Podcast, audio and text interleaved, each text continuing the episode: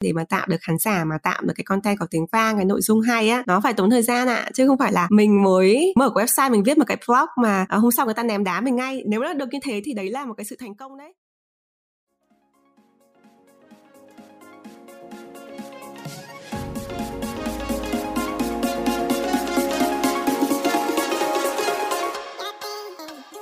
Xin chào, cảm ơn các bạn đã ghé thăm 3 chấm Postcard chia sẻ về kỹ năng viết lách và đọc sách. Qua đây là Season 3 Best Special Season Trong Season 3, 3 chấm podcast sẽ được triển khai theo hình thức hoàn toàn mới Cụ thể, thông qua concept interview ba chấm sẽ mời đến 5 vị khách có chuyên môn đại diện cho những lĩnh vực khác nhau đến để tham gia chia sẻ về các chủ đề văn hóa đọc, kiến thức trong lĩnh vực content và phát triển bản thân. Nào, bây giờ hãy cùng mình ngồi xuống chuẩn bị sẵn một ấm trà nóng cùng vài chiếc bánh thơm để sẵn sàng thưởng thức những câu chuyện hứa hẹn sẽ thông não bạn liên tục nha.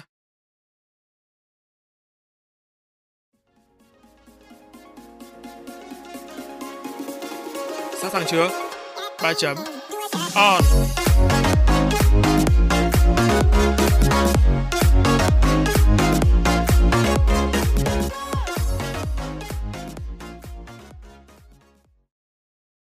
Chào mừng các bạn đã quay trở lại 3 chấm Postcard mùa thứ ba, mùa khách mời đặc biệt.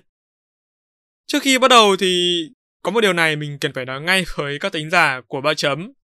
Đó là trời ơi, cái tập mà tôi mong chờ nhất nó cũng đã đến rồi.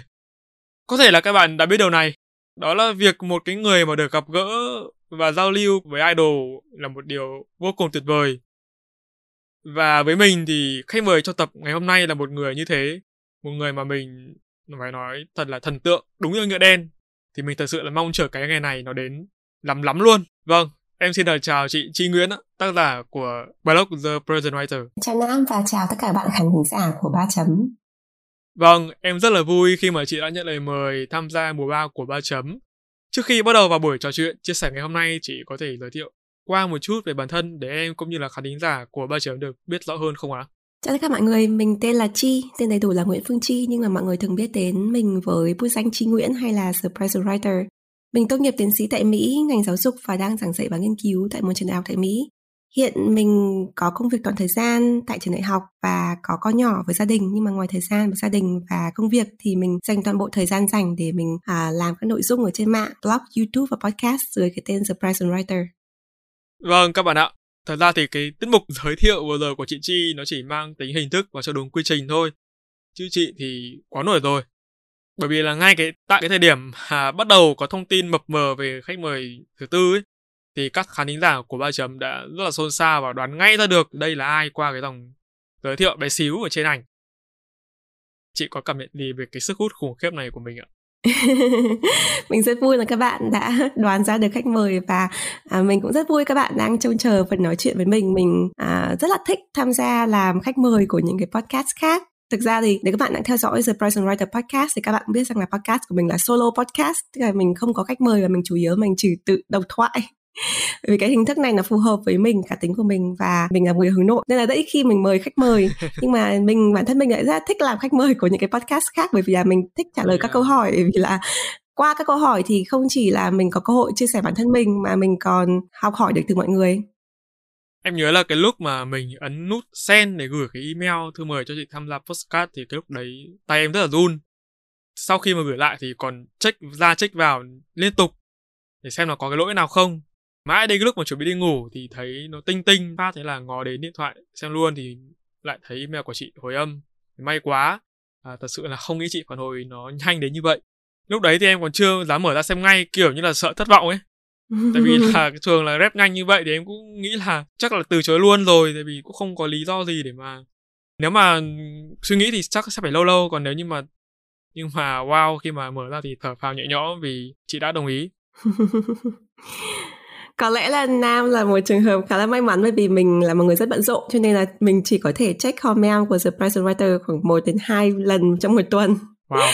cho nên có thể là email của Nam đến đúng lúc mình đang trong đợt check và mình rất là thích cái lời mời này bởi vì là nó thể hiện là bạn là một người rất là um, có tâm huyết và bạn có tìm hiểu cái nội dung mình làm và cái lời mời cũng rất là dễ thương. Do vậy là mình đã đồng ý. Mặc dù là mình thực sự là để sắp xếp từ buổi nói chuyện ngày hôm nay mình cũng đã phải uh, rất là cố gắng bởi vì lịch làm việc của mình rất rất là bận. Vâng, đúng là đúng người đúng thời điểm đúng không ạ? Và trước khi bắt đầu chương trình thì uh, mình xin được có lời nhắn nhủ trước đến các thính giả đang nghe nếu như mà trong cái quá trình diễn ra buổi trò chuyện này mình có phấn khích quá thì các bạn cũng bỏ qua cho mình nha. Và đừng quên là ba chấm hiện tại đã có trên nền tảng YouTube để thưởng thức podcast sống động hơn thì các bạn hãy truy cập theo đường link được đính kèm ở phần mô tả nha. Ok, ba chấm on.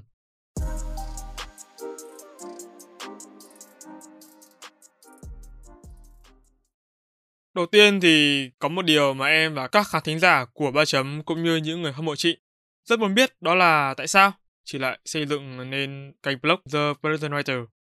Sau đó thì còn lập thêm kênh YouTube và podcast ạ. À? Liệu việc vận hành ba nền tảng này có nằm trong chiến lược phát triển lâu dài của chị không? Hay đây là ba nền tảng chị nghĩ đến đâu thì làm đến đấy? Câu trả lời đầu tiên là không, nó không có một cái chiến lược nào cả.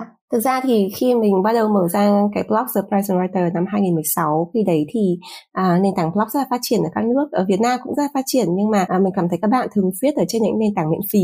Ít người làm ra một cái website chuyên nghiệp và viết chuyên nghiệp. Mọi người thường viết trên blog 360 là vnexpress.com nền tảng miễn phí thì lúc đấy thì mình đang là nghiên cứu sinh thì mình có một chút thời gian và mình vừa trải qua một cái giai đoạn phát triển bản thân rất là lớn khi mà mình nhận ra tìm thấy chủ nghĩa tối giản là một cái lối sống mà mình đã theo đuổi một thời gian rất là dài và mình muốn chia sẻ lại cái bài học cuộc sống của mình ở một đâu đó. Thì bình thường mình cũng hay uh, viết ở trên trang Facebook cá nhân. Trước đó ấy, thì mình là học sinh chuyên văn mình học, học chuyên văn ở Chuvadan tại Hà Nội. Thì mình rất là thích môn văn và mình rất là thích viết lách bằng tiếng Việt, nhưng mà sau cái thời gian sang nước ngoài, du học một thời gian thì mình buộc phải viết tiếng Anh rất là nhiều. Nó khiến cho cái tiếng Việt của mình, cái khả năng viết của mình kém đi rất là nhiều. Nhiều khi mình cũng mất đi cái sự tự tin khi mà mình viết ở trên cái Facebook cá nhân. Nên mình muốn là mình tạo ra một trang viết chuyên nghiệp thì mình luyện tập lại cái khả năng viết tiếng Việt của mình và vì thế nên là một cái điểm mà các bạn có thể thấy ở trang The Present Writer khác với những trang khác là nó mặc dù là viết ở một người mà đang sinh sống ở nước ngoài nhưng mà mình cố gắng là mình không sử dụng tiếng Anh chèn theo tiếng Việt mà những cái từ mà thực sự khó để mà dịch ấy, thì mình có mở ngoặc cố gắng là mình không thể giữ cái thuần Việt nhất có thể thì ban đầu mình viết ở trên Facebook cá nhân nhưng mà sau đấy thì mình nhận ra rằng là mặc dù cái bài viết của mình có rất nhiều người thích á nhưng mà các bạn là bạn bè của mình ấy là friend của mình trên Facebook á biết đến mình là là bình thường là ngoài đời ấy nên họ theo dõi cái nội dung của mình không phải là họ chọn theo dõi mình mà bởi vì mình là bạn của họ họ phải buộc phải đọc cái nội dung đấy. Thì có người thích có người không và có những người comment là ô tại sao nay mày lại à, deep nó viết những cái thông tin là deep như thế này? Kiểu sâu như thế này. Bởi vì bản thân mình bên ngoài thì tất nhiên khi mình gặp bạn bè thì mình rất là vô tư thôi chứ mình không thể chia sẻ cái nội dung mà nó sâu sắc như là khi mình chia sẻ với các bạn đọc của mình. Nó làm cho mình nhận ra rằng mình cần phải xây dựng một cộng đồng những người đọc mà người ta tìm đến cái blog của mình là bởi vì người ta thích đọc những cái content này, thích đọc cái nội dung này. Đó là cái lý do tại sao mà mình làm blog The Present Writer. Và quay trở lại câu hỏi của Nam thì mình làm blog thì mình không hề có một chiến lược nào cả cho đến tận năm 2020 vừa rồi ấy, thì blog hoàn toàn hoạt động miễn phí, không chạy banner, không chạy quảng cáo, không nhận bất kỳ một cái nguồn tài trợ nào cả. Mình toàn bỏ tiền túi ra và mình đầu tư thời gian và công sức làm. Có những thời điểm mình viết ra đều đặn hàng tuần một bài viết mới, hàng tuần bài viết mới. Và có rất nhiều người để cho chèn link và blog, chèn banner mình đều từ chối vì muốn cái trang của mình hoàn toàn là phi lợi nhuận nhưng mà ừ, sau đó thì đến một cái đoạn mà mình rất là bận rộn, mình tốt nghiệp, mình đi làm full time và mình có con nhỏ, thì mình không thể nào mà theo đuổi một blog như vậy được bởi vì mình có rất nhiều dự án mà người ta trả cho mình rất nhiều tiền để mình làm, nhưng mà mình phải từ chối vì mình muốn là mình có thời gian mình viết lách. Nhưng mà cái thời gian mà mình dành cho viết lách thì mình sẽ phải phân bổ, chia tách ra cái công việc của mình và gia đình của mình nó rất là khác. Khi mình còn là một nghiên cứu sinh, mình còn là người độc thân ấy, nó rất là khác khi mình đã có con nhỏ và có công việc mình nhận ra rằng là nếu mà mình muốn theo đuổi cái công việc sáng tạo này lâu dài thì mình sẽ phải có một cái nguồn thu nào đấy, mặc dù là nhỏ thôi nhưng để duy trì, mình đầu tư trở lại cái trang của mình. Bởi vì có rất nhiều cái thứ mà mình muốn đầu tư cho trang của mình nhưng mình không thể, bởi vì là ngay cái cái đơn giản, đơn thuần như kiểu duy trì một cái newsletter, email, website mình cũng phải bỏ tiền túi ra và và cái điều này làm cho mình nghĩ rằng là mình cần phải làm cái gì đấy để mình quay trở lại blog và mình duy trì nó một cách bền vững, nó tối giản theo đúng cái phong cách của mình. Thế thì tại sao mình lại mở ra cái kênh podcast và youtube? Thì nó cũng bắt đầu từ cái câu chuyện là làm sao để duy trì blog. Thì khi mà mình bắt đầu mở ra kênh kiếm tiền trên blog ấy, thì thực sự ấy thì mình chỉ muốn rằng là mỗi một năm mà mình có được khoảng độ 500 đô la để mình duy trì website ấy, thì mình đã hạnh phúc rồi. Thì rất là may mắn là chắc là vì 5 năm hoạt động miễn phí nên rất nhiều bạn đọc ủng hộ và cái số tiền này nó hơn 500 đô la. Thì mình có hứa với mọi người rằng là mình sẽ à, dùng cái tiền mọi người ủng hộ đầu tư trở lại cho blog 100% chứ mình không có bỏ túi do vậy mình nghĩ là bây giờ mình đã có cái chi phí cơ bản rồi, thì mình sẽ làm gì với cái khoản tiền mà các bạn đã ủng hộ mình? Đấy là cái tâm của mình. Thực sự mình không muốn là mình nói dối. Ví dụ như mình nói là mình sẽ đầu tư trở lại và mình lại bỏ tiền túi thì mình không muốn cái điều đấy. Thì cho đấy thì mình có suy nghĩ làm sao để có thể làm cái gì đấy mà mình thực sự là mang lại cái lợi ích cho những người theo dõi mình. Thì một trong cái điều mà nó chăn trở nhất đối với mình cái thời điểm đấy là mình viết rất là nhiều bài viết 5 năm liền viết bài, nhưng mà rất là khó để mọi người tìm trên trang của mình nếu mà không biết cái keyword ấy không biết cái cái từ khóa để tìm tìm kiếm nó dẫn đến cái việc là rất nhiều người không biết cái bài viết cũ của mình và mình cứ phải share đi share lại cái link ấy. Thế mình có suy nghĩ là làm sao để có thể làm những cái bài viết này nó sống lại một cách sinh động hơn. Hồi đấy thực ra là mình cũng có tham khảo rất nhiều bạn, thì trong đấy có bạn Linh Po là đã từng là guest speaker ở trên podcast này, là một trong những người mà rất là nổi tiếng và sừng sỏ trong làng podcast. Thì mình có hỏi, Linh là làm sao mà thu lại được cái cái âm thanh ở những cái bài đọc này thì tốt? Là một người khá là cầu toàn nên mình quyết định là mình sẽ tự thua mà mình tự tự đọc cái đấy nên nó dẫn đến là mình sẽ mở ra một cái kênh podcast để mình upload những audio mà mình đọc cái bài blog. Thì um, trong cái quá trình đấy thì khi mình có cái audio rồi ấy, thì mình lại cảm thấy rằng là nếu mà mình có thể tận dụng cái audio này mình biến nó thành dạng video uh, animation tức là có những hình họa để minh họa thêm cho những cái audio này thì sẽ rất là tốt. Thế nên mình mới lại học tiếp edit video hoạt họa ở trên youtube. Thế là tại sao mình có kênh youtube? Và từ đó thì có cái ba cái kênh blog youtube và podcast như ngày nay chắc chắn nó không phải là chiến lược nhưng mà nó không phải là cũng cũng không phải là kiểu như là đến đâu thì mình làm cái đấy mà thực sự cái bắt nguồn ấy là cái sự ủng hộ của mọi người. Nếu mà bạn đọc mà không ủng hộ cho mình ấy, thì mình sẽ không bao giờ mình mình làm được đến ngày hôm nay và mình không bao giờ mình có cái động lực để mình tạo ra nhiều cái nội dung có ý nghĩa. Tất cả đều là nhờ những bạn theo dõi và ủng hộ cho mình. Chị có thấy mình đang là idol của giới trẻ hay không? À, câu hỏi này hơi lạ bởi vì là mình chưa bao giờ là nghĩ đến mình là một idol. Em nghĩ là chị có phải nhận ra một chút chứ nhỉ? Cái sức hút nó khủng khiếp đến thế cơ mà. Yeah cái điều này cũng rất là thú vị bởi vì là khiến cho mình nhận, nhìn nhận thực tế hơn ấy.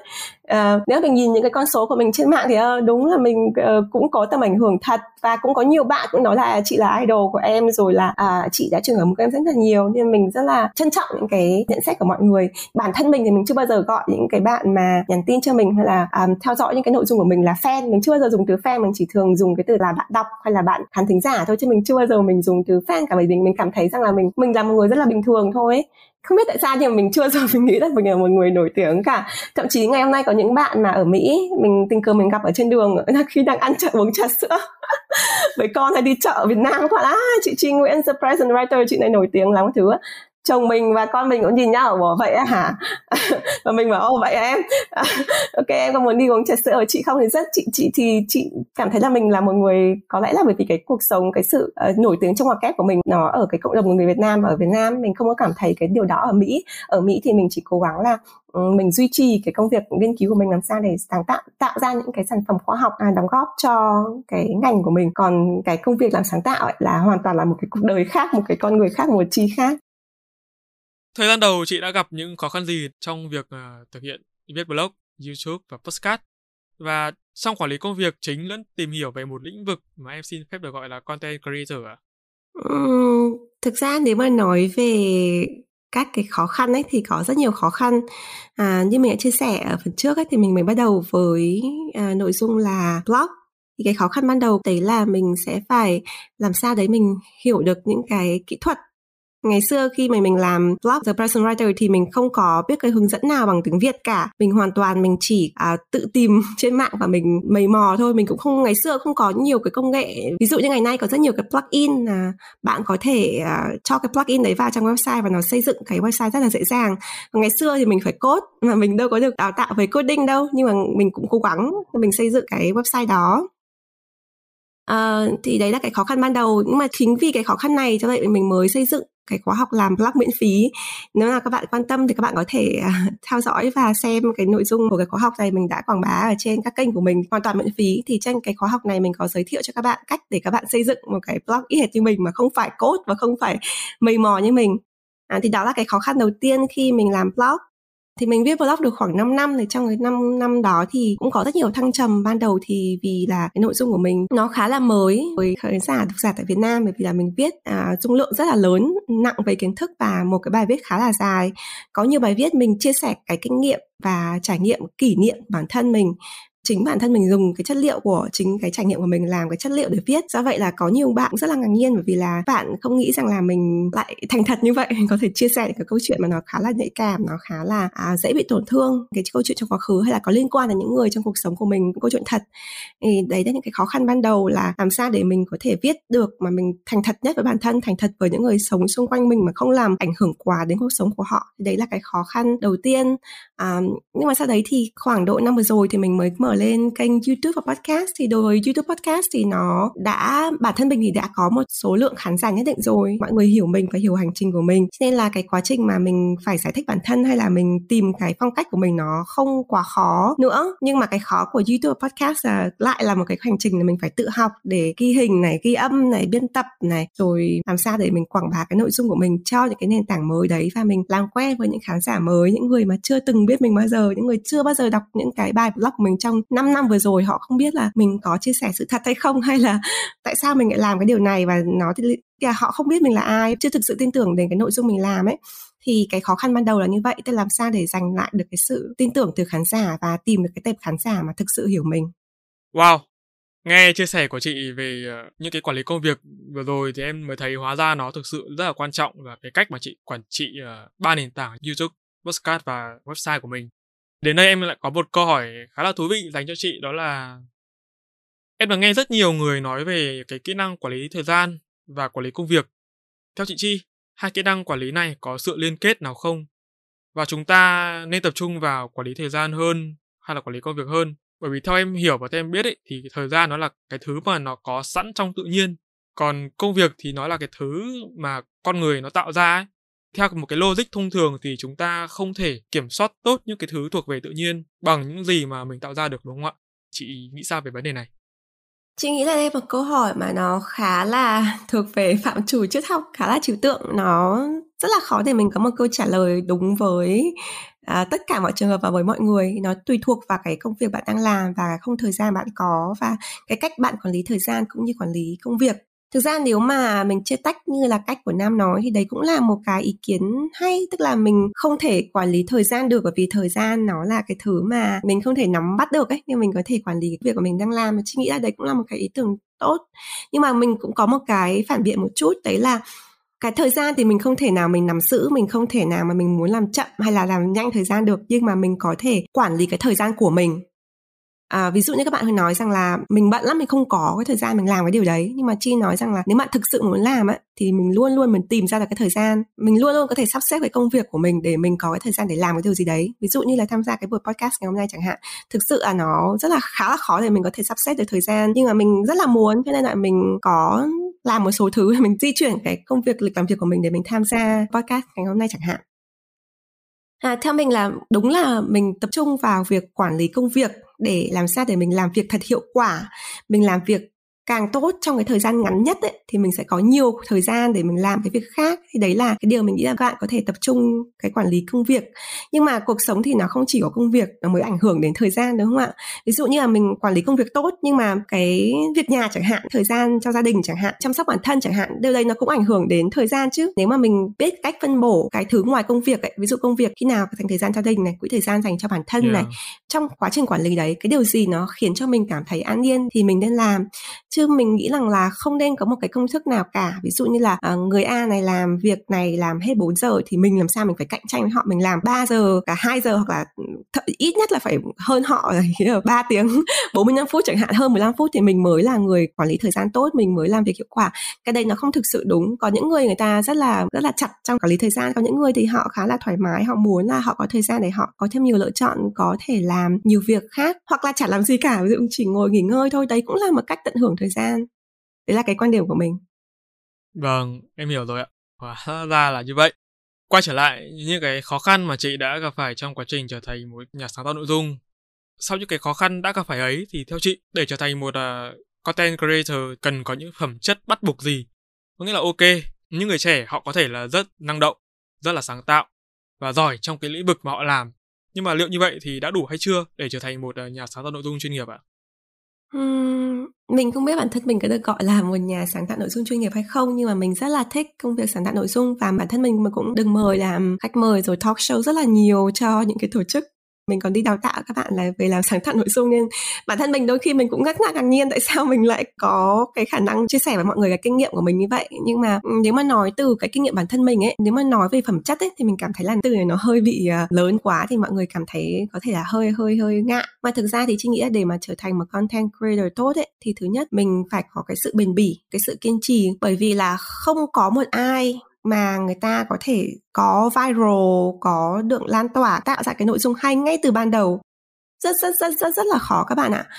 Mình phải xây dựng khán giả của mình từ những người đầu tiên khi mình làm blog ấy, cái thời gian ban đầu á mình hầu như chẳng có ai đọc cả. Thì mình vẫn tiếp tục phải viết, vì mình phải sản xuất ra nội dung thì mới mới có nội dung để chia sẻ với mọi người, thì mình mới là một người sáng tạo nội dung. Còn nếu mình cứ ngồi đấy mình sợ hãi, mình không muốn chia sẻ hoặc là mình nhìn cái thông số kỹ thuật à cái thông số kỹ thuật, cái con số mà mọi người theo dõi trang của mình mà mình thấy là không có cái sự tiến triển mạnh ấy là nó không nảy sinh ra cái khoản thu nhập cho mình ngay từ ban đầu mà mình nản ấy, là mình thua rồi làm nội dung á nó là một cả một cuộc hành trình dài. Kể cả bạn có thuê người ta viết nội dung cho mình ấy thì mình cũng cần phải xây dựng khán giả ngay từ ban đầu. Mình phải bỏ công sức bỏ trí lực ra thì mình mới làm được cái mà mình mong muốn mình mới có kết quả.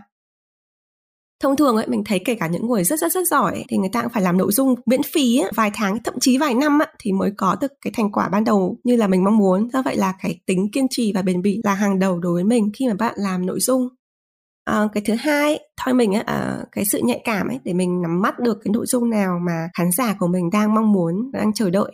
À, nó không hẳn là nắm trend bởi vì tức là nếu mà mình có trendy những cái nội dung mọi người thích ấy, thì người ta sẽ chú ý nhiều hơn.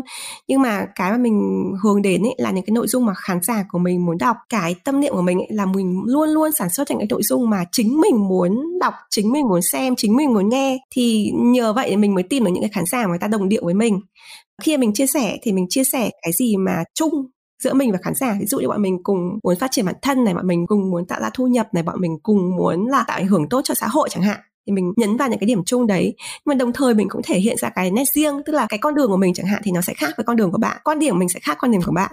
Do vậy là mình sẽ chia sẻ cái quan điểm riêng của mình thì chính cái đấy nó sẽ khiến cho bạn cảm thấy là à, mình có thể học hỏi được từ chi hoặc là mình có thể à, không ví dụ không đồng tình với chi chẳng hạn. Nhưng mà mình thấy là à, đấy cũng là một cái ý kiến thú vị. Mình cũng à, sẽ nghĩ đến nó khi mình nói cái chủ đề này nó đa dạng hóa hơn. Thì dựa vào chung cái riêng và à, và cái sự am hiểu về khán giả của mình ấy, thì mình mới có thể thành công được khi mà là một người sáng tạo nội dung.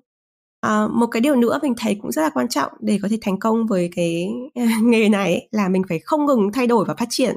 Cái nghề này nó đòi hỏi rất nhiều cái sự hiểu biết về công nghệ. Mình phải nắm bắt được những công nghệ mình nắm bắt những cái chương trình những cái software những cái à, ứng dụng mới để mình có thể cải thiện cái nội dung của mình. Do vậy nó rất là quan trọng khi mà mình tiếp tục mình đầu tư trở lại cho quá trình sáng tạo của mình, ví dụ bạn mua thêm công cụ này, hay là bạn mua thêm những cái phần mềm này, hay là âm nhạc này, hay là bạn đầu tư vào chính bản thân bạn để mình giỏi hơn, có nhiều kiến thức hơn, biên tập tốt hơn, hay là mình biết dựng phim, mình biết quay phim tốt hơn, vân vân, thì đầu tư trở lại vào cái công nghiệp sáng tạo, đầu tư trở lại vào cái sản phẩm của bạn, thì đấy là cái điều mà mình nghĩ rằng là nó rất là quan trọng nếu mà bạn muốn thành công với nghề sáng tạo nội dung.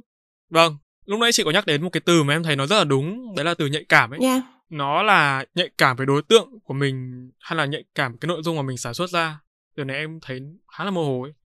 Thì chị có thể giải thích thêm giúp em và khán giả được không ạ? Về cái khía cạnh nhạy cảm ấy khi mà bạn sáng tạo nội dung ấy, thì theo mình thì mình luôn luôn nói với mọi người là có hai kiểu làm nội dung. Một là kiểu ích kỷ, tức là mình làm những nội dung cho mình và mình rất là nên làm những cái nội dung cho mình thì nó mới nuôi dưỡng cái sự à, đam mê trong mình. Tức là làm cái nội dung mà, ví dụ như là bản thân mình mình hay làm cái nội dung như kể về cái thay đổi gần đây trong cuộc sống của mình mình tự sự mình nói rằng là mình đang có những cái điều này diễn ra trong đầu. Mình không biết là nó có mang lại cái giá trị gì cho bạn không. Nhưng mà mình đấy là cái gì mình muốn chia sẻ ngay cái thời điểm này. Nhưng mà có những cái nội dung khác á, thì nó lại là mang cái tính chất giá trị rõ ràng. Ví dụ như là cái podcast mà mình đang tham gia hiện nay với ba chấm chẳng hạn các bạn muốn tìm hiểu về nhân vật Trinh Nguyễn và muốn hiểu thêm về sáng tạo nội dung chẳng hạn làm podcast chẳng hạn thì đấy là những cái nội dung mà nó rõ ràng. Tức là khán giả người ta học được cái gì đấy từ cái nội dung này có cái giá trị đấy người ta nhận được có hai cái dòng nội dung như thế. Nhưng mà cả hai cái dòng làm nội dung này thì mình đều phải có cái sự nhạy cảm nhất định với khán giả của mình. Khi mình có một lượng khán giả rồi thì mình thấy rằng là ví dụ như khán giả của mình, người ta thích cái phần nội dung nào, cái phần tự sự hay là thích cái phần mà có giá trị ám sát để mình cân bằng cả hai. Ví dụ như khi mà mình nói về cái content ví dụ như là mình mình gọi là ích kỷ đi, thì nó ít nhất là trong cái quá trình đấy mình nghĩ rằng là nếu mà người ta đọc cái tư duy tự sự này thì người ta cũng nhận được một cái gì đấy, ứng dụng được vào cái trường hợp riêng hoặc người ta cảm thấy đồng cảm hay gì đấy. Tức là nó phải có một cái giá trị nào đấy tương tự hay như là, ví dụ như là khi mà mình làm cái nội dung mà nó mang lại giá trị, ví dụ học tập hay là kinh nghiệm hay là kiến thức á, nó rõ ràng ấy, người ta nhìn thấy các biết là à, hôm nay ví dụ như 10 cách để học giỏi tiếng Anh chẳng hạn, mình ví dụ như thế, thì trong cái quá trình đấy mình cũng phải lồng ghép cái riêng của mình câu chuyện riêng của mình để người ta có cái sự kết nối. Chứ nếu mà mình chỉ gạch đầu dòng 10 cái điều mà học giỏi tiếng Anh á thì tại sao người ta phải đọc của mình? Người ta có thể đọc trên dân trí đọc trên VN Express. tại sao người ta phải đọc một cái yes. blog cá nhân? Tại sao người ta phải nghe một cái podcast của yes. một cái cá nhân đương lẻ làm sát để mình có thể có cái sự nhạy cảm để mình biết là à cái đây là cái chỗ mà mình nên cho cái yếu tố cá nhân à đây là cái chỗ mà mình nên cho cái yếu tố cộng đồng ở đấy. Thì đấy là cái điều mà mình nghĩ rằng là bạn phải hiểu khán giả của bạn và bạn phải hiểu cái câu chuyện của mình. Mình càng thành thật với bản thân mình mình càng kết nối được nhiều với khán giả. Thì đấy là cái sự nhạy cảm theo cái quan niệm của mình. Yeah. em nghe chị uh, chia sẻ thấy nó rõ ràng hơn rồi và hóa ra là, là cái từ nhạy cảm nó là một cái từ mà em tức là em đã hiểu về nó nhưng mà em không biết gọi tên nó thì rất là may hôm nay đã nhờ được chị gọi tên nó ra. Theo chị thì những cái bạn mà đang có ý định trở thành một content creator như chị thì nên bắt đầu từ đâu? Thì phải chăng là họ nên làm những cái thứ mà chị đang làm? Có nghĩa là bắt đầu từ chính những cái trải nghiệm của bản thân trong cuộc sống, từ những vấn đề rất đời thường diễn ra xung quanh mình. Ừ. câu này chị nhận được khá là nhiều từ rất nhiều bạn, đặc biệt là những bạn tham gia khóa học làm blog miễn phí của mình thì các bạn cũng hỏi rằng là có hai kiểu các bạn hay hỏi. Một là chị ơi em không có nhiều kinh nghiệm sống em không có bằng cấp em uh, không có nhiều cái trải nghiệm em sẽ làm nội dung về cái gì? Thì đối với những cái trường hợp đấy thì đương nhiên cái câu trả lời đơn giản nhất là bạn viết từ những cái trải nghiệm của bạn.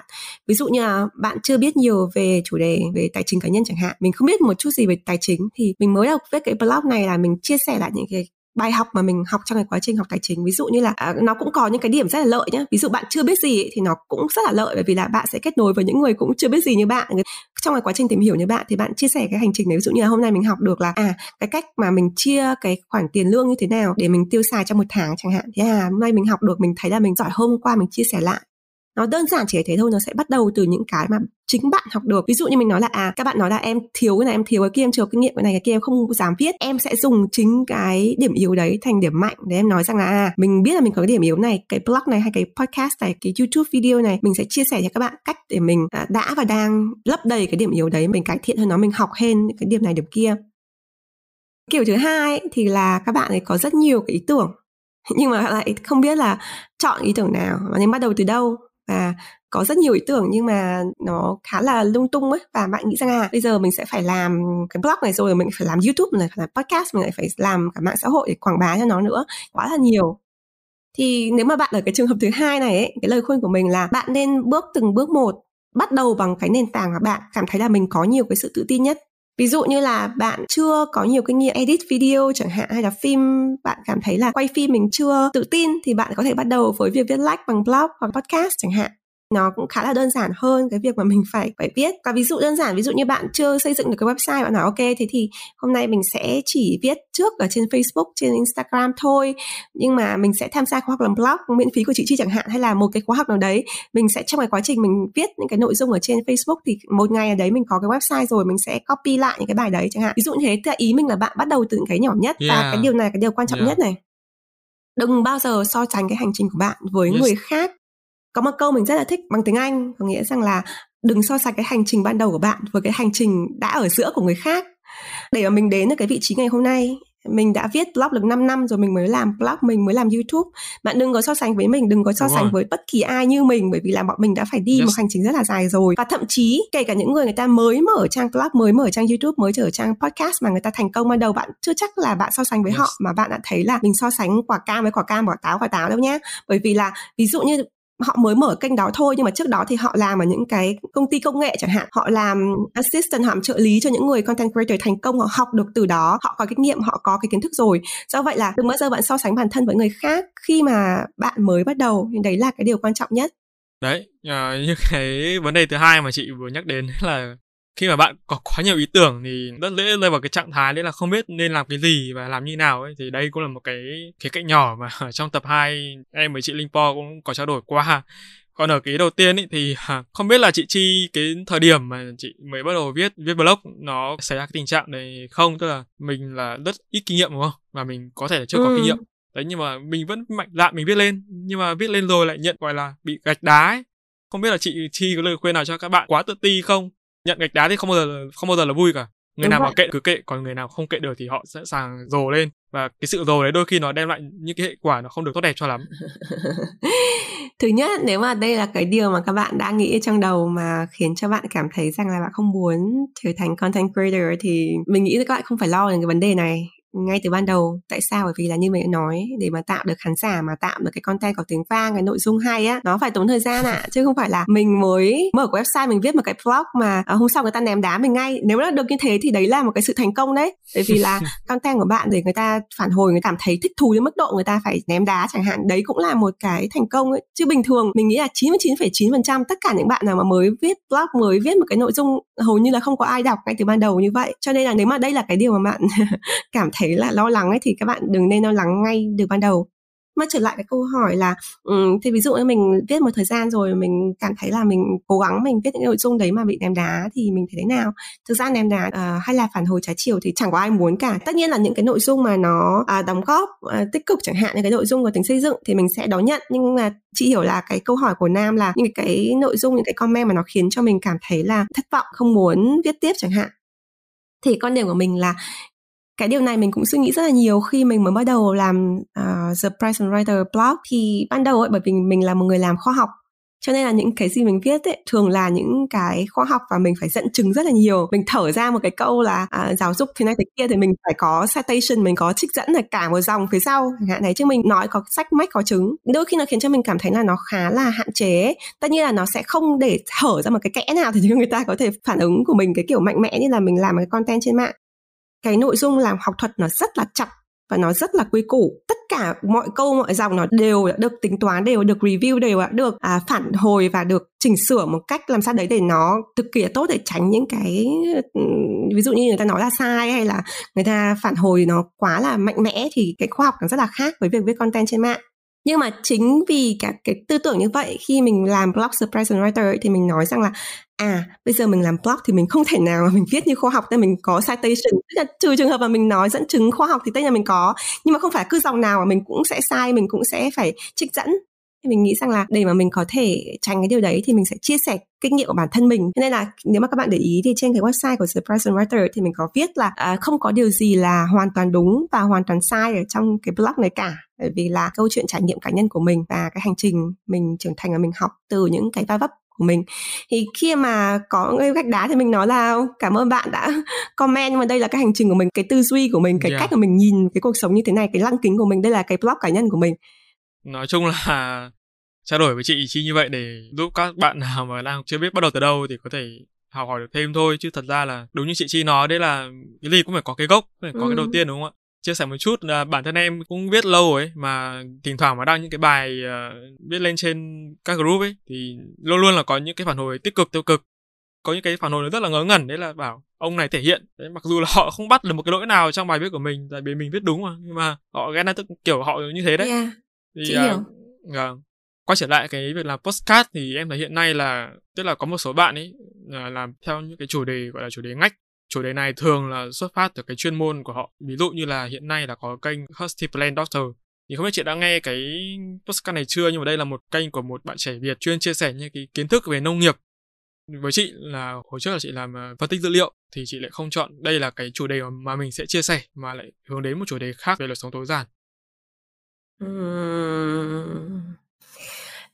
có điểm uh, mạnh và điểm yếu của cả hai cái phương pháp này. Nếu mà bạn theo cái chủ đề ngách thì mình sẽ tìm được cái tệp khán giả mà đúng người ta thích về những cái chủ đề đấy. Ví dụ như là bản thân mình mình cũng rất là thích về trồng cây có thể mình cũng đang nghiên cứu mình có nên nghe cái podcast bạn nam vừa mới chia sẻ hay không. Thì cách mà mình có cái niche có cái ngách ấy, thì nó rất là dễ cho người làm nội dung bởi vì mình mà mình tâm huyết và mình sẽ tìm được đúng cái tệp khán giả mà người ta thích cái đấy. Và những cái người này thì người ta rất là thích kết nối vì là nó là cộng đồng nhỏ và mình có thể um, có lý cộng đồng đấy hoặc là mình xây dựng cộng đồng mạnh hơn người ta sẽ support mình người ta ủng hộ mình tốt hơn. Nó cũng tốt hơn cho mình với những cái kỹ thuật khác ví dụ như là ranking trên Google chẳng hạn những ai mà search về nông nghiệp chẳng hạn thì ví dụ podcast của mình nổi lên thì nó tốt hơn nó ít cạnh tranh hơn. Cái điểm yếu thì tất nhiên là nếu mà mình làm một cái thị trường ngách như thế thì sẽ có ít người biết đến mình hơn cái cộng đồng nó nhỏ hơn. Và đôi khi có thể là mình cũng cảm thấy chán ấy mình muốn làm cái nội dung khác ấy, thì nó lại rất là khó bởi vì mình đã đóng khung mình vào cái nội dung đó rồi nếu mà các bạn hỏi mình là mình ban đầu mình có quyết định là tại sao mình lại làm cái blog về nhiều chủ đề ấy, thì mình sẽ nói là mình không hề có một cái sự chuẩn bị nào cả. Bởi vì là cái công việc là làm chuyên viên phân tích dữ liệu ấy là data analyst thì đấy không phải là cái công việc mình nghĩ là mình sẽ làm lâu dài.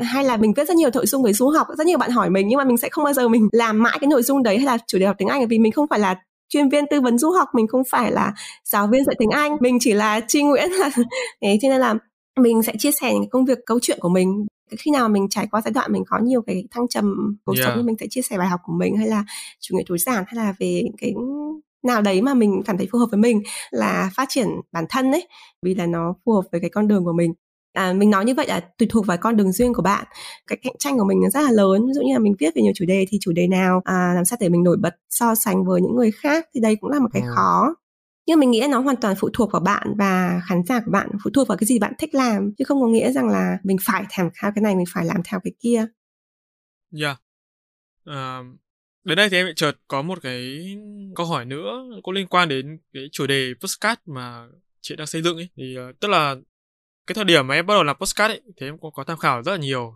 về những cái nội dung về những cái chủ đề thì em nhận ra là có một đặc điểm đấy là hiện nay thì ở Việt Nam nói riêng thì cũng có khá nhiều những cái kênh về à, bài học cuộc sống này phát triển bản thân hay là tâm sự. Tức là em không có ý gì là nói về cái kênh của chị là nó một màu nhá. Tức là khi mà nghe kênh của chị thì em cảm thấy nó vẫn có sự khác biệt mặc dù là nó cùng về một chủ đề về nội dung. Thì cái khác biệt này thì em nghĩ là các thính giả cũng sẽ nhận ra thôi. Đấy nhưng mà nó có quá nhiều những cái chủ đề như vậy rồi thì chị có nghĩ là khi mà giờ Production Writer ra đời ấy, nó cũng mang cái chủ đề và mang cái vai gần giống như thế không? Thì nó sẽ ảnh hưởng đến cái tính cạnh tranh trên nói thẳng ra là trên những cái bảng xếp hạng không? À, à, cái này thì à, thực ra phải nói thành thật với những bạn mà đang nghe podcast ba chấm là mình chưa bao giờ mình biết được là The Price and Writer ở đâu ở trên cái bảng xếp hạng. Tại vì mình ở Mỹ cho nên là những cái app mà các bạn nghe ví dụ Spotify, Apple, Google mình click vào cái bảng xếp hạng ấy thì họ chỉ thường rank những cái podcast ở Mỹ thôi. Chứ mình chưa bao giờ mình thấy cái podcast của mình xuất hiện ở đâu hết. Nhưng mà độ thời gian vừa rồi ấy thì các bạn mới tag mình chụp ảnh screenshot cái bảng xếp hạng ở Việt Nam ấy thì mình mới biết là The Price and Writer số 1 Việt Nam. Trong một thời gian rất là dài mình rất rất là ngạc nhiên. Mình không thể tưởng tượng à, podcast mình còn trong cái bảng đấy chứ đừng nói là đứng đầu bảng. Do vậy lại quay trở lại cái câu hỏi này thì có lẽ là mình chưa bao giờ mình nghĩ đến bởi vì mình không có nhìn được cái bảng xếp hạng đấy nhưng mình không có có cái cạnh tranh nào nó thể hiện ở trong đầu của mình. Cái thứ hai nữa là mình nghĩ rằng là đối với podcast ấy tất nhiên mình cũng nên có những động lực trong đầu. Ví dụ mình muốn là podcast của mình được số mấy số mấy chẳng hạn. Ví dụ mình như thế thì mình mình thúc đẩy bản thân mình sản xuất ra nhiều podcast có chất lượng mình đầu tư lại với nội dung hơn. Rồi có thể là nếu mà bạn có cơ hội kiếm tiền trên podcast chẳng hạn thì mình cũng mong là có người tài trợ chẳng hạn thì mình sẽ làm cái nội dung mà bền vững hơn. Đây cũng là một cái cái để mình thúc đẩy bản thân. Nhưng mà thực ra cái thị trường podcast ở Việt Nam nó còn quá là mới ấy, thì mình chưa nghĩ là nó đến mức độ mình phải cạnh tranh cắt gao. Bởi vì là thực sự là bây giờ làm gì có ai kiếm được tiền làm full time podcaster ở Việt Nam ở nước ngoài thì mình đúng là ví dụ Joe ờ, Rogan hay là Tim Ferriss chẳng hạn thì mình nghĩ là họ có thể làm full time kiếm tiền được từ podcast mà ở Việt Nam thì kênh kiếm tiền cho podcast nó còn rất là mỏng rất là yếu yeah.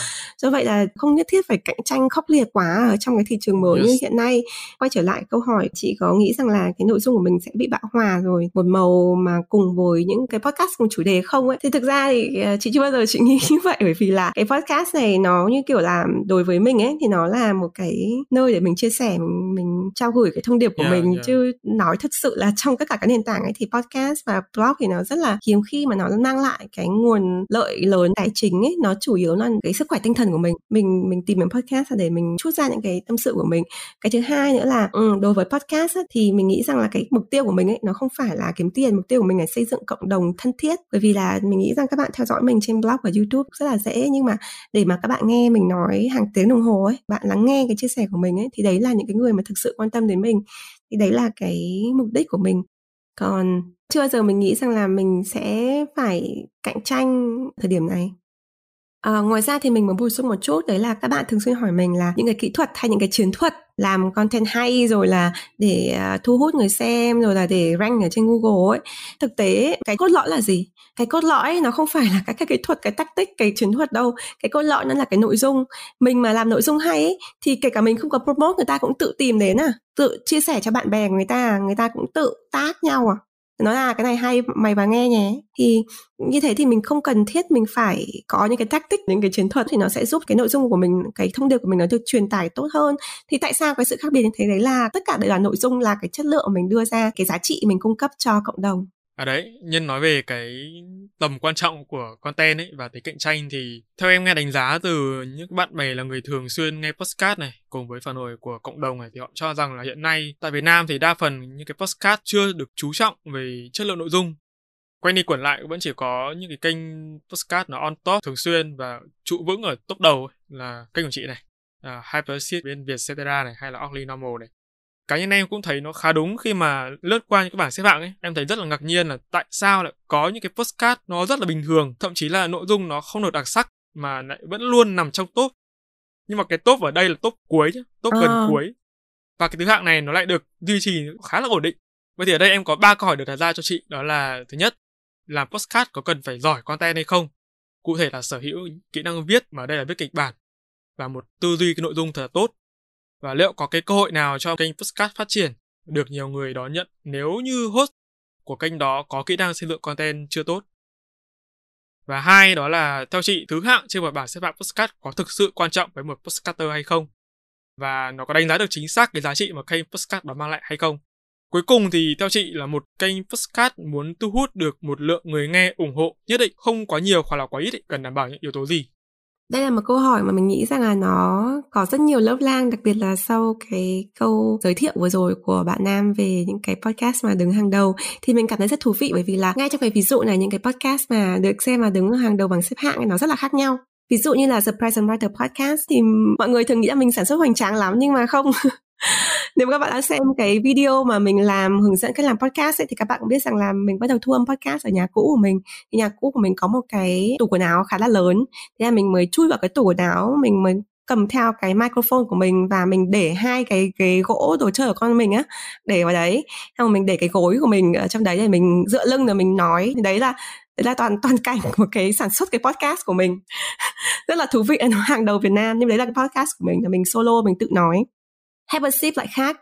Habership là có một team à, họ sản xuất. Mình đã từng làm guest speaker ở trên Habership thì mình thấy rằng là cái quá trình sản xuất cũng rất là chuyên nghiệp. Tức là chị Thùy Minh là một MC mà cực kỳ cực kỳ có nhiều cái kinh nghiệm và chị dẫn dắt và phỏng vấn không chỉ có những người có thể là content creator như mình mà chị phỏng vấn cả những người nổi tiếng như là anh Quang Vinh hay là Hà Anh Tuấn chẳng hạn là một cái podcast hoàn toàn cái format của nó lại khác hay Oddly Normal thì bản thân mình thấy là cái podcast của các bạn là nói chuyện trong nhóm với nhau và những cái chủ đề mà sâu và khá là dài.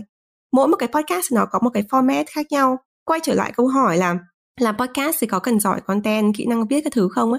Thì mình nghĩ là nó phụ thuộc vào cái xuất phát điểm của bạn cái gì mà bạn cảm thấy là phù hợp. Chẳng hạn như là bản thân mình ấy, như mình đã chia sẻ tại sao cái podcast của mình nó lại solo podcast? Vì mình là một người hướng nội mình sống ở nước ngoài này rồi là mình lại làm cái chủ đề lại bằng tiếng việt này rồi là mình có thời gian hạn hẹp này ờ, vân vân. Thì không thể nào mà mình có thể mà mình phỏng vấn được cái format phỏng vấn như là chị Thùy Minh ở trên Happy Ship mình cũng không có bạn chui vào cái phòng thay quần áo của mình để mà nói được như Opti Normal. Thì do vậy là cái lựa chọn của mình duy nhất là mình chỉ nói một mình.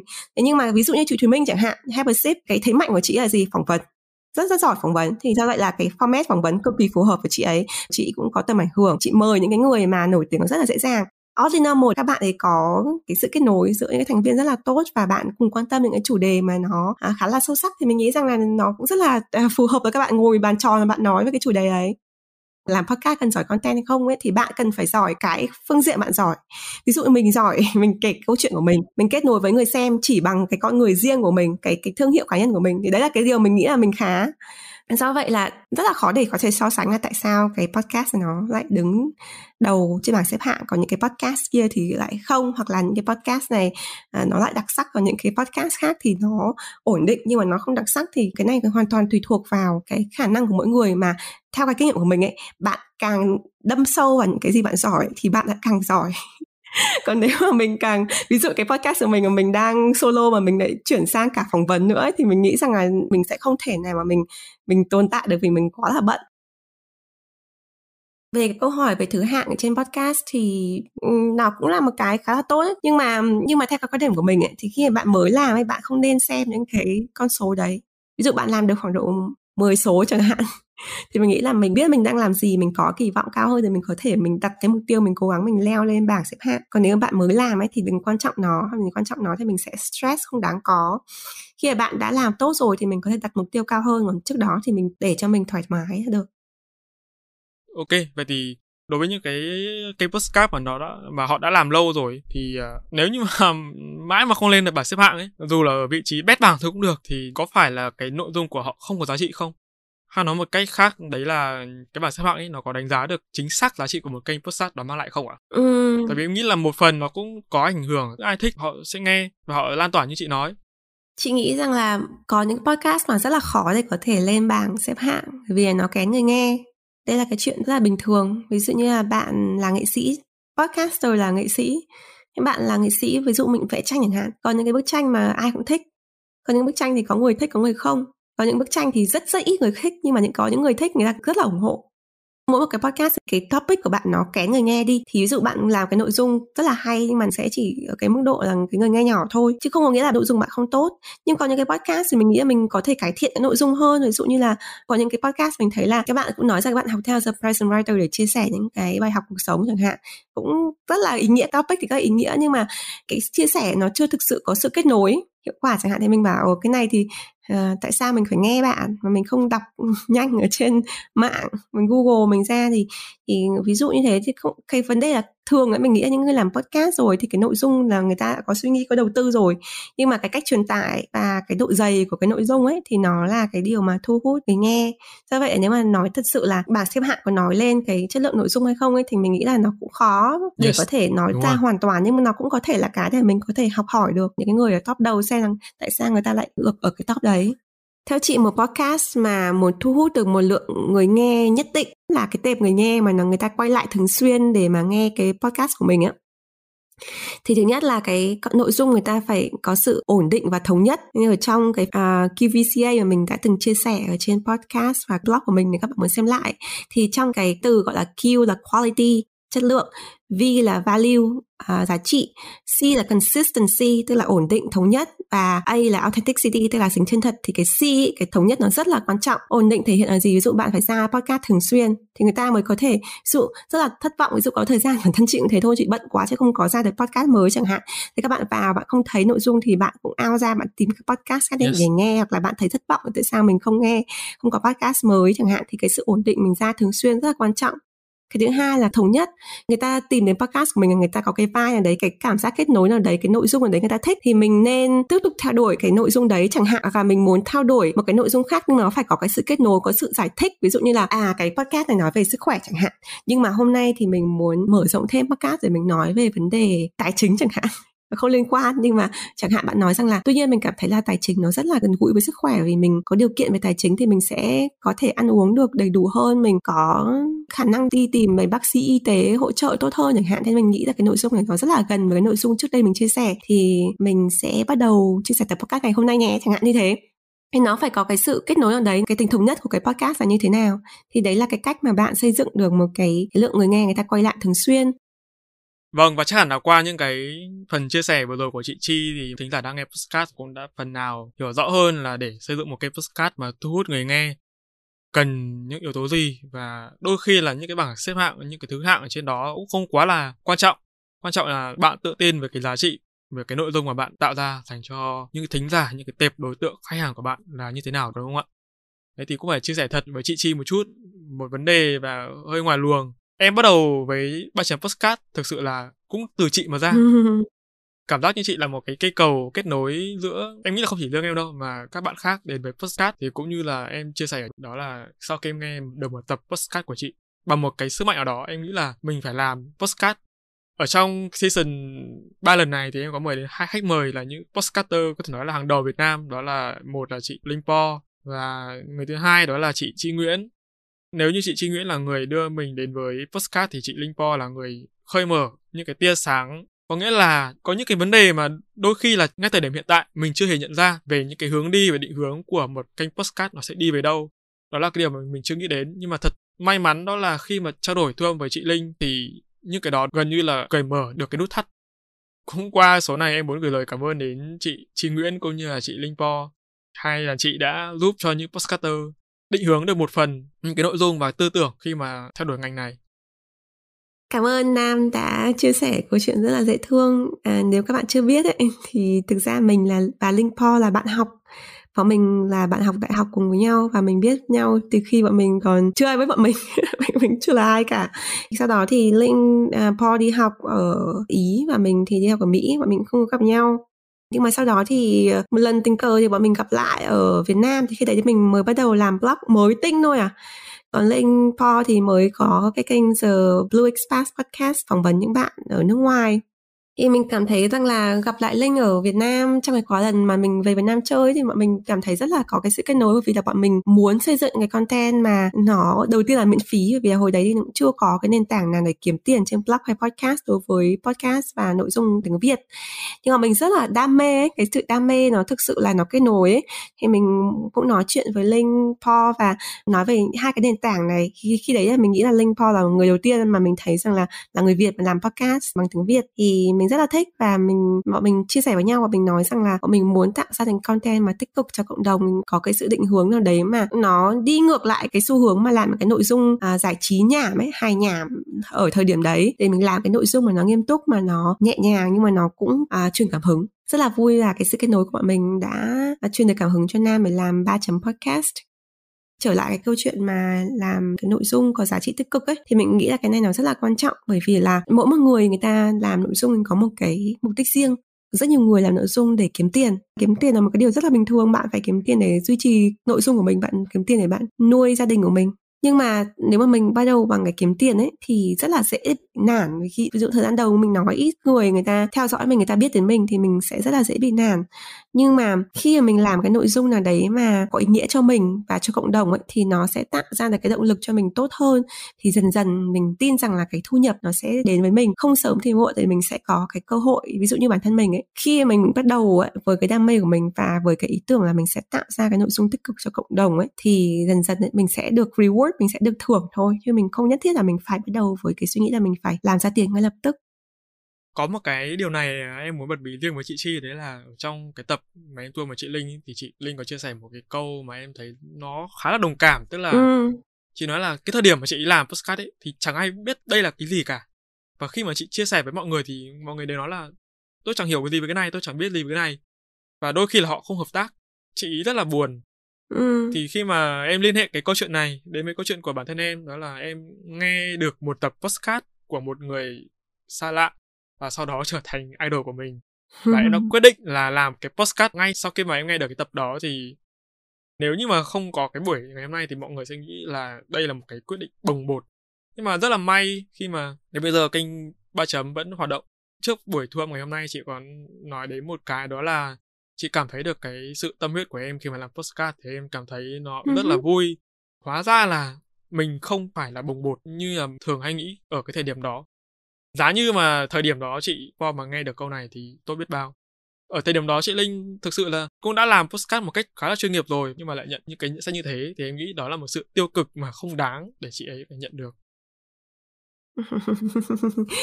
chị nghĩ là đúng là rất là khó khăn bởi vì như chị đã nói, linh to là một trong những người, bản thân chị mà chị đã làm việc ở trên content rất là lâu bản thân chị chị là một người việt mà làm podcast bằng tiếng việt. Còn nước ngoài người ta làm cũng khá là lâu rồi. Thế nên để hiện nay thì mỗi khi mà chị chia sẻ podcast vẫn có bạn comment là podcast là cái gì ạ? Lần đầu tiên em nghe thấy cái khái niệm này thế nhưng mà trở lại câu chuyện của linh ấy thì mình nghĩ rằng là um, đấy cũng là một cái điều mà nó khó khăn của những người khởi đầu nhưng nó cũng là một cái điều mà tạo ra cái thương hiệu của bạn ấy. Bởi vì là bây giờ mọi người nghĩ đến những cái người làm podcast việt kiểu như là đàn anh đàn chị kiểu cây đa cây đề thì đấy chính là linh linh po và bạn ấy làm thêm một cái podcast nữa hướng dẫn các bạn làm podcast tại sao bạn ấy có được cái vị trí đó và và làm cái content bạn hiện tại thì mình nghĩ rằng là nó cũng một phần là từ cái trải nghiệm khó khăn ban đầu đấy. Nó tạo ra cái động lực cho bạn ấy làm tiếp. Và chị nghĩ rằng là đối với ba chấm podcast thì chắc chắn là ví dụ như bạn nam muốn làm podcast một cách bồng bột như từ ban đầu dùng cái từ của em. Nhưng mà để mà ba chấm podcast mà đến tận ngày hôm nay season, mấy season rồi thì nó chắc chắn là không phải là bồng bột mới duy trì được đến đây.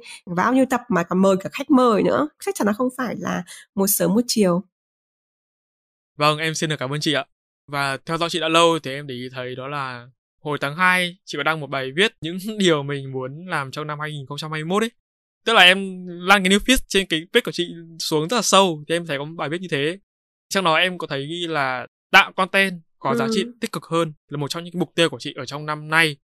Sau đó không lâu thì em để ý thấy là các bài viết, những cái tương tác trên đó nó tăng lên đáng kể.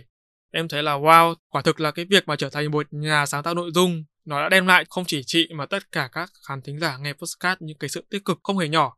Song song với cái tích cực mà chị đã tạo ra và ảnh hưởng của chị cũng như là kênh The Prison Writer đến với cộng đồng, đặc biệt là các bạn trẻ như em, chị có gặp áp lực nào không?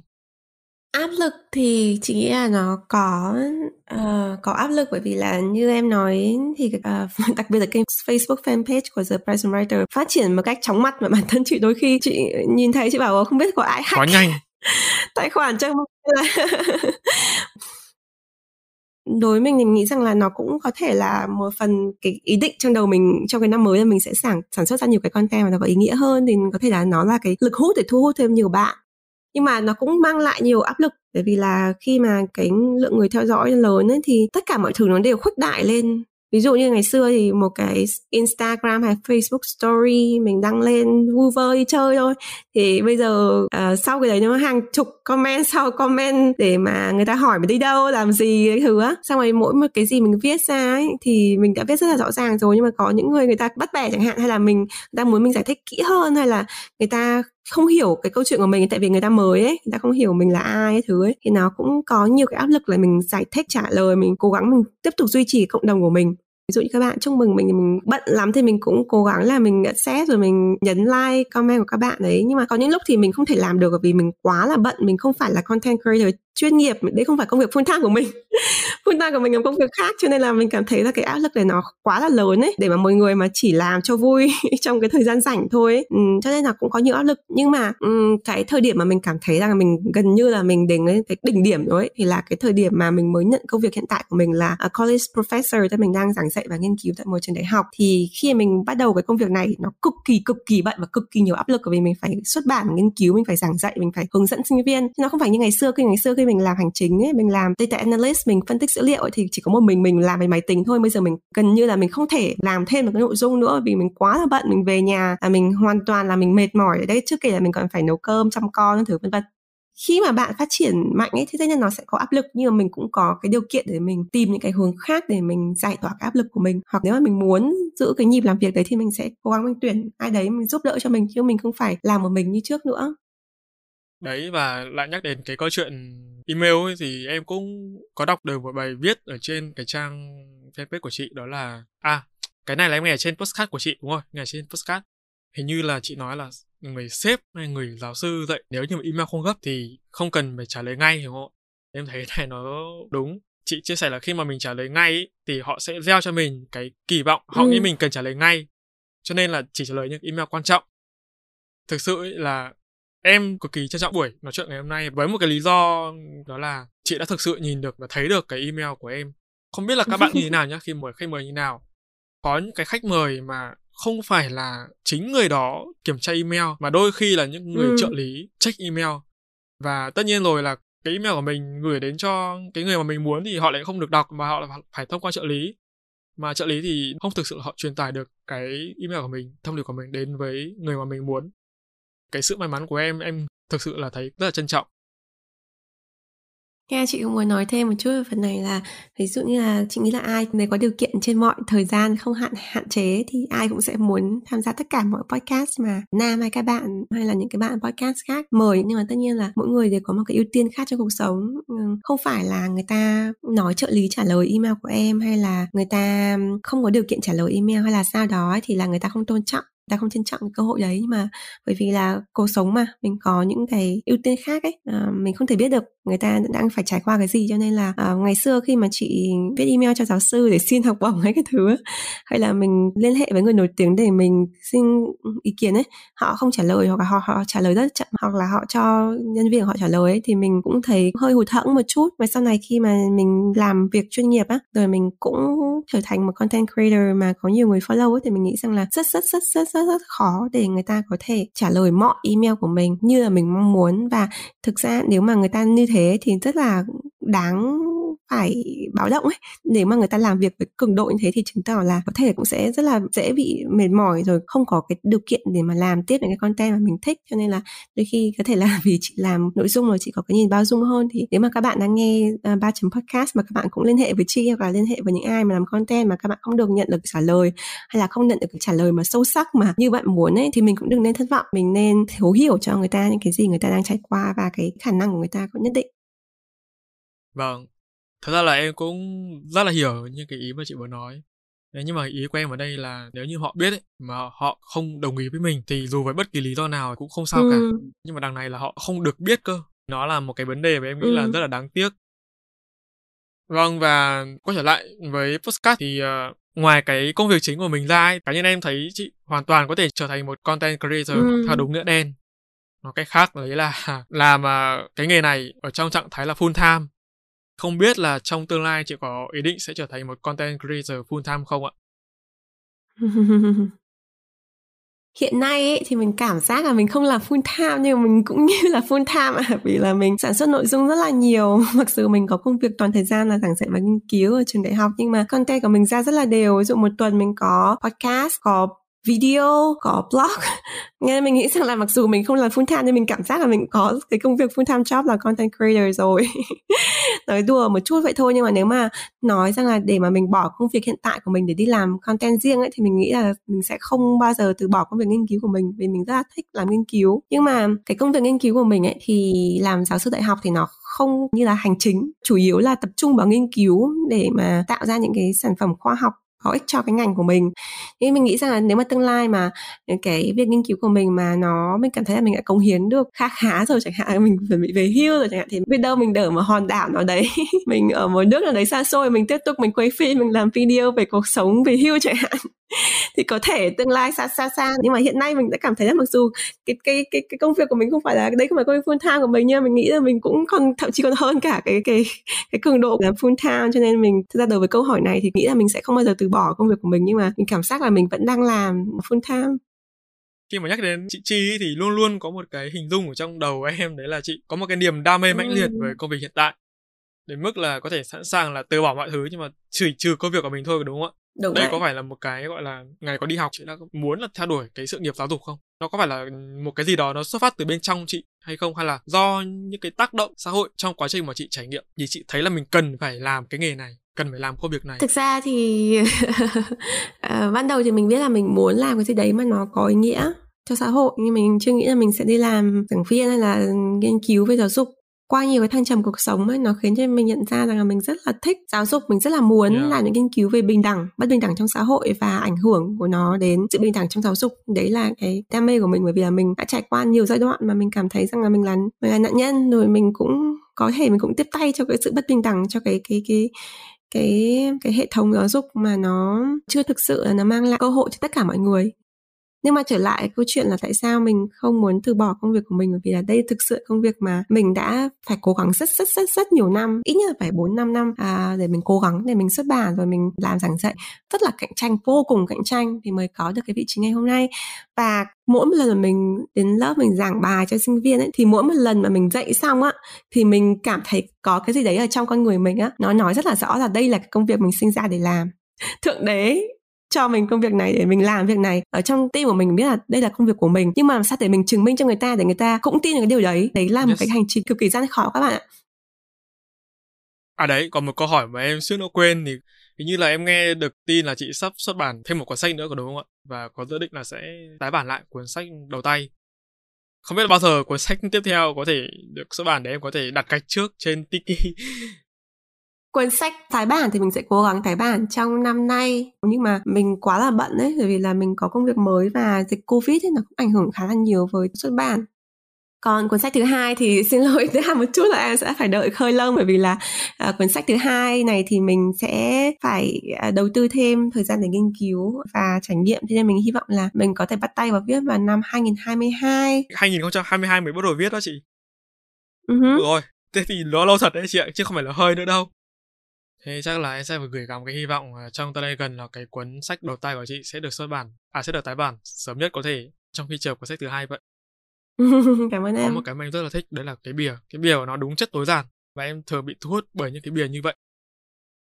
Ừ cái bìa đấy thì chị có vẽ lại vì đấy là bìa ý tưởng của chị nhưng mà một họa sĩ khác vẽ. Thì năm nay thì làm bìa mới thì chị sẽ thuê một họa sĩ khác nữa. Nhưng mà à, bạn ấy cũng vẽ với ý tưởng cũng rất là tối giản tương tự như vậy vẫn gợi nhắc đến cái bìa cũ. Nhưng mà cái bìa mới nó sẽ có cái nhìn kiểu nhìn về quá khứ hơn. Vì là cũng tái bản được khoảng 3 lần rồi hai lần hai lần ba lần rồi và nối bản một lần. Thì uh, Nam sẽ chờ đợi cái bìa mới nhé. Hay là bây giờ chị hoa thành bìa cũ đi, nó gọi là limited đi để cho những cái bạn nào mà chị không thể bởi vì nó liên quan đến bản quyền. À, con này chị trả lời nghiêm túc. Yeah, bởi vì là giải thích cụ thể hơn bởi vì là ờ, cái lần tái bản thứ hai này là chị tự tái bản chị làm từ dàn trang và vẽ lại toàn bộ bởi vì chị không làm cùng với đơn vị xuất bản trước nữa bởi vì chị muốn tự làm ấy do vậy là chị không thể dùng lại được những cái bìa cũ cũng như là những cái hình vẽ cũ nữa nhưng mà chị hứa là những cái hình vẽ mới sẽ thậm chí là tốt hơn cả hình vẽ cũ Vâng, và để trước khi kết thúc buổi trò chuyện à, ngày hôm nay thì em có một câu hỏi muốn dành à, riêng cho chị cũng như là các khán thính giả thì không biết là từ nãy đến giờ chị có nhận ra một cái điều khác biệt nào không? Cả về cuối chị có nhận ra cái sự nào đó nó sai sai không? Sai sai à? Hay chị mệt quá? Lạc giọng? không phải chị ạ sai sai à? Đố chị biết. Ừ. Có gì đấy mà chị cảm thấy nó nó không đúng so với bình thường không? Chị đã tham gia rất là nhiều những cái những cái interview postcard rồi đúng không? Ừ, chị không biết. Có sự khác biệt gì không nhỉ? Đấy cái này thì để em phải giải thích. Những cái bạn thính giả khi mà nghe thì chắc là sẽ để rõ hơn hoặc là sau khi này chị có thể nghe lại sẽ thấy rõ hơn đó là tức là cả về cuối thì em đã cố tình bôi cái postcard này nó dài ra tại vì để muốn trò chuyện với chị nhiều hơn nữa. Tức là khi mà làm kịch bản cho chị chi thì em thấy rất là mệt luôn tại vì là cái gì em cũng muốn nhét vào trong cái kịch bản này. Nếu như mà có điều kiện và có cơ hội thì em có thể ngồi trò chuyện với chị lâu và lâu hơn nữa ngoài cái giới hạn uh, thời gian mà postcard cho phép ra.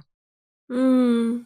à, hy vọng là không phải vì là chị nói uh, thiếu hay là hay là nói nói dở nên là nam phải phải bôi thêm. Nhưng mà chị hy vọng là cũng có thêm thời gian để chia sẻ một số cái thông tin thú vị hơn. Tức là không phải là ai cũng có những cái trải nghiệm nhiều và sâu sắc giống như chị cũng như là một số những khách mời khác. Và một cái lý do quan trọng nhất là em luôn luôn đề cập tại vì em biết là trong tương lai thì chị chỉ có cái xu hướng là bận lên thôi chứ không có xu hướng là rảnh bớt đi. Hy vọng hy vọng là không như thế nhưng mà khả năng cao là như thế cái này thì em chắc chắn luôn đấy. Vâng. Chị có thể nghe lại podcast này và nghĩ nó như một lời tiên tri. Không biết là nên cười nên khóc.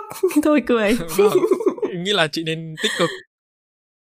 Vâng và mọi người ơi thì đến đây postcard tương đối là dài rồi. Và chúng ta sẽ phải nói lời tạm biệt với chị chi ở đây thôi.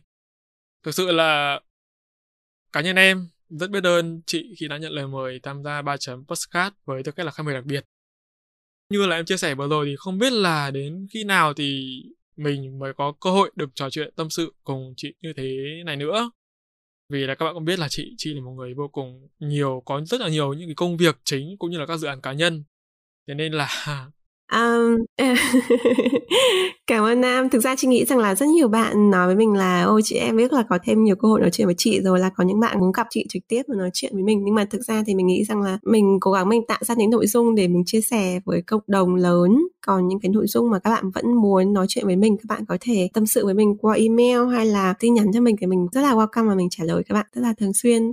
Nếu mà mình không có cơ hội trả lời thì mình cũng sẽ trả lời qua những cái nội dung mà mình làm thực ra thì chị nghĩ rằng là để mà mình có một cơ hội ngồi đến đây nói chuyện với nhau thì đã hình như là ở Việt Nam là đã một giờ sáng, gần một giờ sáng rồi. Mình cũng nói chuyện với Nam được 3 tiếng thì mình nghĩ rằng là không phải lúc nào mình cũng có cơ hội mình ngồi được với nhau lâu như thế. Nó cũng là một cái duyên và cũng như là một cái cơ hội. Thì mỗi một lần mình nói chuyện với các bạn ở trên podcast thì bao giờ ban đầu thì mình cũng nói là tại sao mình đồng ý tham gia cái podcast này? Vì mình không có thời gian. Nhưng mà sau khi mỗi khi mà mình kết thúc podcast thì mình lại thấy rất, rất là vui. Mình nghĩ rằng là thực ra mình học thêm rất là nhiều. Hôm nay mình thấy cái quan điểm của na là một người mà uh, bạn trẻ mới làm podcast và có nhiều băn khoăn về content. Yeah. uh, và bạn cũng hỏi mình một số cái góp ý thì mình thấy rằng là rất là thú vị. Và mình hy vọng những cái chia sẻ ngày hôm nay giúp được cho các bạn. Mình luôn luôn mình đến những cái podcast này không phải để PR cho bản thân mà mình thực sự là muốn truyền tải cái nội dung nó theo một cái hình thức khác ở cái format khác cho các bạn và để các bạn hiểu mình hơn và mình học hỏi được thêm và thực sự podcast này thì cái thời gian vừa rồi mình cũng học hỏi được thêm nhiều điều mới thì rất là cảm ơn Nam và cảm ơn các bạn thính giả à, ba uh, chấm podcast Vâng và một lần nữa thì em và ba chấm chân thành cảm ơn chị rất là nhiều vì đã tham gia podcast mùa ba của chúng em. Chúc chị và gia đình, đặc biệt là The Prison Writer sẽ có thật nhiều sức khỏe, niềm vui cho cuộc sống và giữ bản thân an toàn trong mùa dịch này. cảm ơn Nam và cảm ơn các bạn trên ba chấm hẹn gặp lại mọi người ở trong một hình thức khác một nội dung khác hoặc là một buổi podcast khác bye vâng em xin được cảm ơn chị với những chia sẻ vừa rồi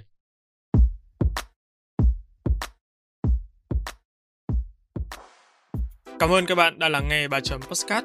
Nếu các bạn thấy podcast này thú vị, giúp được cho bản thân và mọi người, hãy để lại phản hồi trên các trang social media hoặc chính tại nền tảng bạn đang nghe để chúng mình được biết nhé. Việc làm nhỏ này của các bạn vô cùng cần thiết để ba chấm chúng mình có thể cải thiện tốt hơn nữa chất lượng các tập podcast trong tương lai. Đừng quên vào 21 giờ mỗi tuần thứ bảy hàng tuần, bạn có hẹn cùng ba chấm trên các nền tảng phát hành podcast như Apple, Google, Spotify và nhiều hơn thế nữa. Hãy nhớ đặt lịch để không bỏ lỡ cơ hội được lắng nghe những chia sẻ bổ ích về kiến thức chuyên môn từ ba chấm nha. Còn bây giờ, xin chào và hẹn gặp lại. Ba chấm off.